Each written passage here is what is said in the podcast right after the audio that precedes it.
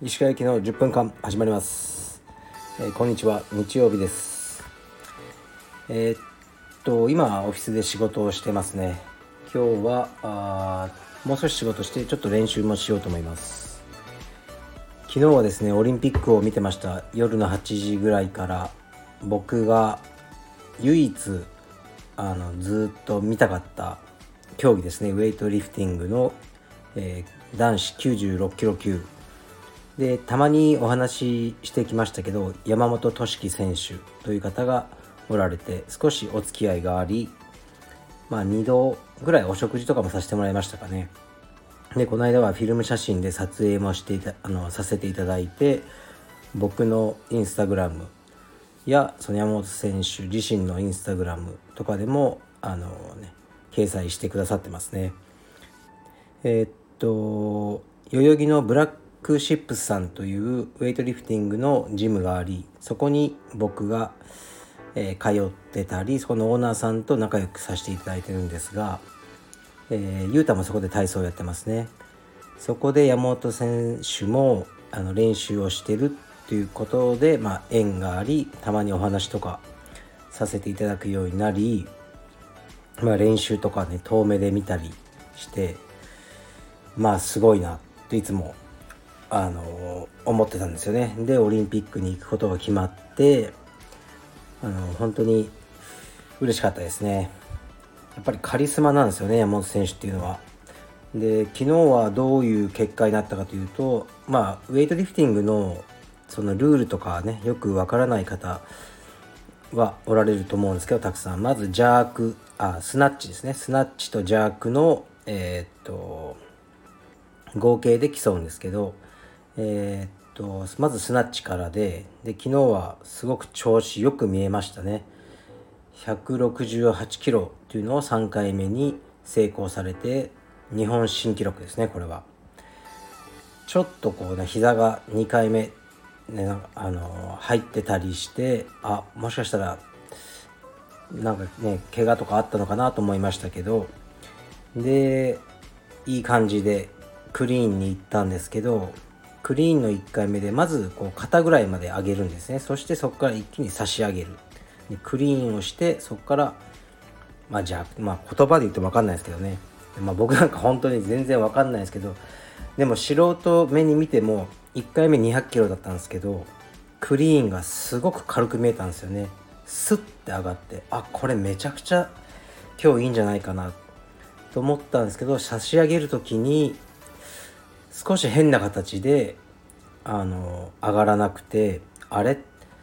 と思ったんですよね。でやっぱり怪我をしてしまったんですねそこで。まあ腰かね足か。ね僕は詳しくわからないですけどもう明らかにおかしくてでそのまま2回目3回目もあのまあ上がらずにうんクリーンまでは行くけどそこからがもう明らかにあの怪我ですねっていうふうに終わってしまったんですよね。で非常にあの残念ですね。で山本選手っていうのはあの何て言うかなこう外国人のファンも多くてインスタ13万とか14万人とかいるんですよね。昨日金メダルを取ったイブラヒムっていう選手ですかねカタールの。もう人気あるけど5万人とかしかいないんですよ。で山本選手は日本語でインスタやってて十何万人もいて本当にカリスマなんですよね。で外国人からもこうなぜか先輩って呼ばれてるんですよね。先輩先輩そういうキャラなんですよ。だからあのー、ね非常に悔しかったと思いますが、えー、今30歳ぐらいだと思うんですよね。でその一つ下の階級のもう伝説のレジェンドがいるんですけどルー・シャオジュンっていう。でまた金メダル取りました。もう抜群のぶっちぎりで。えー、っと下の階級なのにスナッチ170上げてますからね。だからその上の階級の山本選手の日本新記録より上ってことですよね、まあ、すごい人がいてその人は37歳ですなんと。で金メダルを取りました。ですから山本選手も、えー、っと3年後のパリ、勝手に僕がね目指してほしいなと思います、ね、すいません勝手で、個人の事情を何も知らず。はい。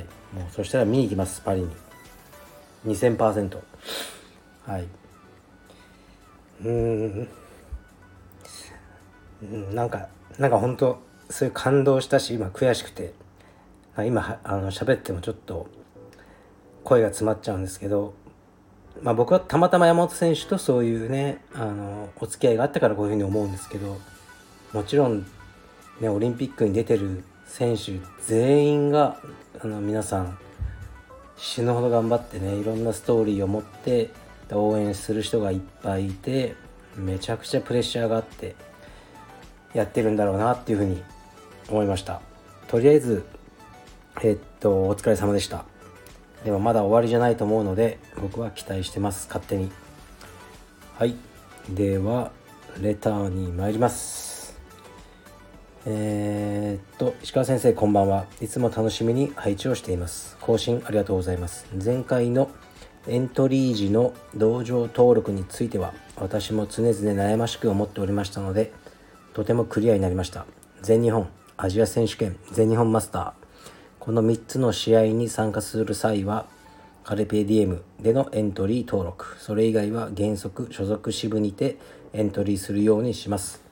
私自身が次に関係しそうなのは全日本マスターと思いますのでこちらについてはカルペディエムとして登録したいと思います。全日本は先生たちの活躍を見ることが楽しみです。私自身結果にかかわらず試合はとても好きなので比較的出ている方だと思いますがやはり道場の名前を背負って出るとなると気持ちも姿勢もピリッとします。そんな気持ちになれることも仕事があ仕事じゃない試合が好きな理由です。マナーなどの部分も含めて道場名を汚すことのないようこれからも試合に向き合い楽しみたいと思います。いつもありがとうございます。オスはい。というレターです。ありがとうございます。嬉しいですね。こういうふうに思ってくださるのは。道場名を背負っているってことは忘れてほしくないなと思いますね。うん。僕も現役時代いろいろ思うところはあってもえー、っとね。レフリーとかあのね大会の運営の方にあの暴言。暴言はもちろんねなんか意見とかも僕はしたこと一回もないです。はい。だから青帯ごときでそういうことをしてるやつはまあクソダセえなと僕は思いますね。まあ個人の感想です。はい。頑張ってください試合。次いきます。えー、っと配信楽しみにしております。気が抜いたらすぐに体重が増えてしまうのはよくわかります。私の場合はビールが体重増加の一番の要因です。ビールにさえ勝てればベストボディを維持できます。石川先生はこれにさえ勝てればベストボディを維持できる。食べ物や習慣はありますか？はい。うーん。ほとんどないと思うんですけど。えー、っとね。あそうさらっと言いますけど昨日は僕筋肉食堂で肉を食べましたね。ついに。8ヶ月7ヶ月ぶりぐらいに。なんか食べてみようと思って。うん。なんか別にその体が欲してたわけじゃないですけどちょっと食べてみようでまあ食べてあの別にあの良くも悪くも何も感じてないですね今日。まあ今日はちょっと練習してみますね。ね別に肉し、ね、ベジタリアンになった覚えはないのであの食いたい時に食おうと思ってますね。えー、っと僕はポップコーンですかね。好きなのはどうしても食べちゃうのは。映画館とか行くとポップコーンなしだと寂しいんですよね。で注文する時も思わずバター多めでって言っちゃうんですよね。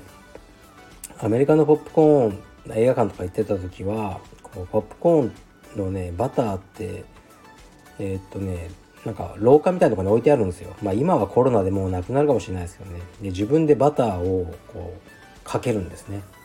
あの好きなだけ。だからもうみんなめちゃくちゃかけるんですよ。こうそこにたまるぐらい。僕もそうしてましたね。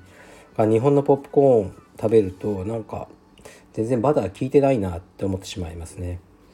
ですから、まあ、オフィスで一人で映画見る時もポップコーンをレンジであのありますよね。弾けさせるやつ。あれを食べてるんですよ。